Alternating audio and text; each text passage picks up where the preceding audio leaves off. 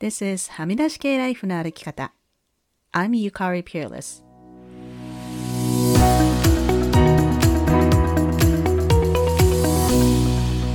周りが決めた道からはみ出して自分だけの生き方をする人を応援するポッドキャスト。はみ出し系ライフの歩き方。Welcome to episode 206. 皆さんこんにちは。ピアレスゆかりです。先週私誕生日を迎えまして、誕生日と母の日が続く週末だったので、先週はお休みしました。皆さんはいかがお過ごしでしょうか ?5 月も中旬に入りましたね。日本には5月病という言葉がありますが、皆さんはいかがでしょうか？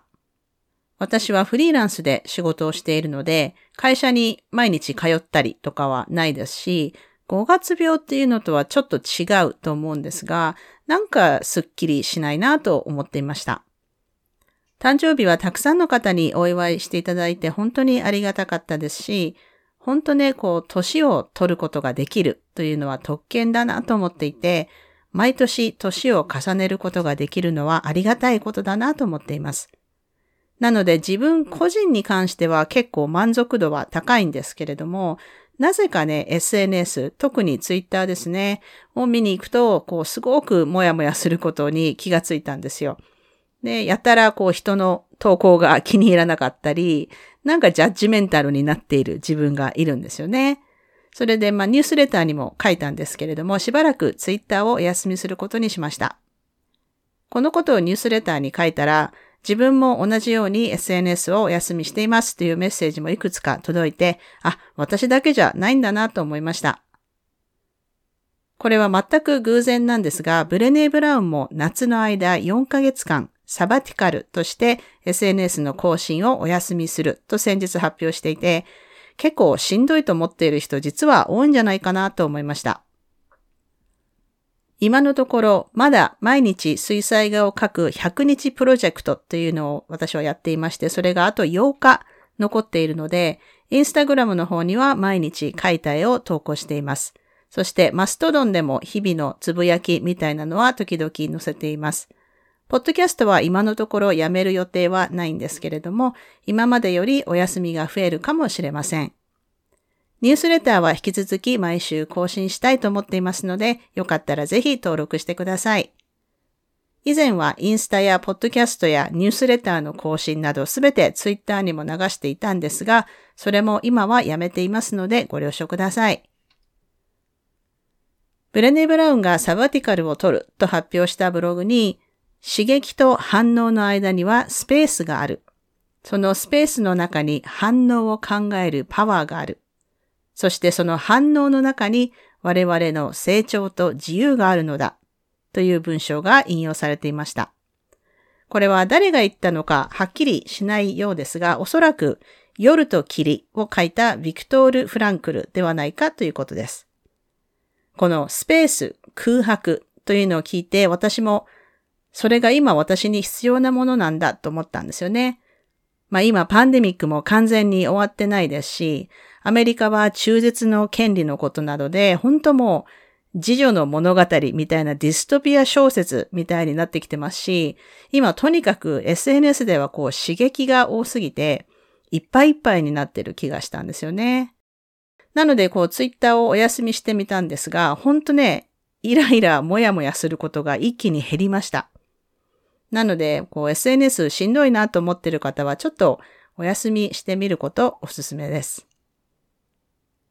ブレネー・ブラウンブッククラブは引き続き週に2回続けていて、本当これが私の毎週のいろいろな考えというか学びになっていて、毎週の皆さんとの会話に本当に感謝しています。先週ブッククラブで出たテーマが、人は自分を愛している分しか他人を愛することができない。というもので、自分を愛することってどういうことなのか。とか、自分よりも子供やパートナーのことが好きな人は、実は子供やパートナーのことも愛せていないんだ。とか、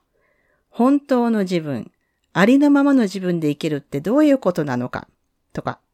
今でもずっと考え続けています。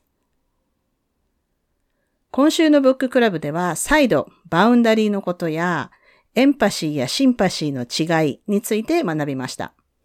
こうやってブッククラブをやってみて再確認したのが、私たちには自分の辛いこと、傷ついたこと、悲しかったことなどの vulnerability を信頼できる人と共有するスペースというのがもっと必要なんだということです。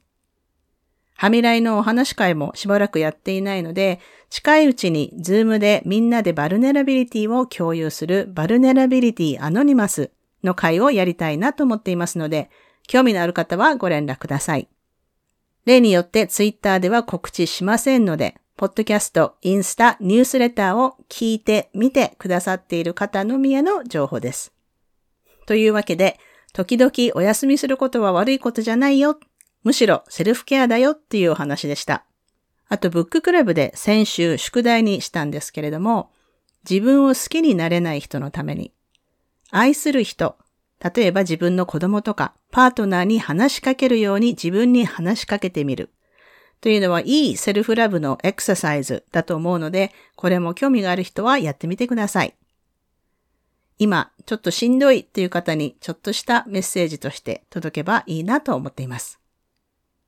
さてそれでは今週のポジティブです。今週のポジティブは1月からずっとやってきたプロジェクトが明日でついに終わるということです。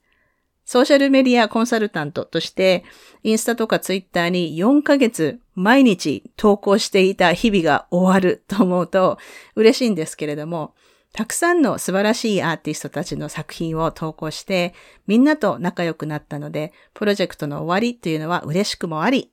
悲しくもある、そんな気持ちですね。今、ブッククラブで読んでいるアトラス・オブ・ザ・ハートにも出てくる感情の一つですが、まさに bittersweet という感じです。それでは今週もお聴きいただきありがとうございました。はみ出し系ライフの歩き方は、プロデューサー、ホストのピアレスゆかりが、未譲渡のコースト整理種領域であるカナダ・ブリティッシュコロンビア州ビクトリアで制作しています。はみらいへの感想、ゆかりへの質問、ご相談、今週のポジティブ、今週のブレイブなどはぜひインスタのアカウントまでお寄せください。リンクはエピソードの詳細欄にあります。番組へのメールははみ出し系 at gmail.com でお待ちしています。番組へのサポートは PayPal、もしくは月ごとのサポートは Patreon で可能です。いつもサポートしてくださっているパトロンの皆さん、ありがとうございます。番組のスポンサーは随時受け付けておりますので、ぜひお問い合わせください。はみらいショップの URL はすずり .jp スラッシュはみ出し系です。またニュースレターも毎週サブスタックにて配信していますので、ぜひ詳細欄からご登録ください。ハミライを気に入ってくださった方は、ぜひお聞きのポッドキャストアプリにて、ハミライのレビューを書いていただけると嬉しいです。レビューを書いていただいた方には、ハミライステッカーをお送りしますので、住所を教えてください。さて、ここまで聞いてくださった方に今週の内緒話を話します。今週の内緒話は、私ニュースレターにちょっと書いたかもしれませんが、ずっとナイキのアプリで毎日運動するようになって、今までよりもフィットネスに真面目に取り組むようになったんですけど、よくこう、水は、あの、アメリカの人は1日1ガロン飲めって言うんですよね。で、あの、ガガロンっていうのは、もうほとんどアメリカでしか使わない、あの、ヤードポンド法っていう単位系で、私はカナダなんで、1ガロンって何リットルだろうと思って調べたら、3.7リットルなんですね。で、毎日私が使っている、まあ、標準サイズのグラスの容量で測ってみたら、水をなみなみ注いだものを7杯半飲まないといけないってことが判明しました。もうね、今日で水を意識して飲むようにしだして3日目なんですけれども、今のところ3杯、1日3杯が最高記録です。それ以上飲めない。でもまあ最近はこう水を大量に飲むのも逆に良くないっていう人もいるので、まあ半ガロンぐらいでいいんじゃねえと思ってるんですけど、まあそうするとコップ3、4杯ぐらいでちょうどいいかなと思うんですけれども、こういうフィットネスに詳しい方、ぜひ教えてください。というわけで今週も黙らない女、黙らない人でいてくださいね。Be brave, be kind, but don't be silent. Your voice matters. Stay safe, everyone, and thank you for listening. Bye.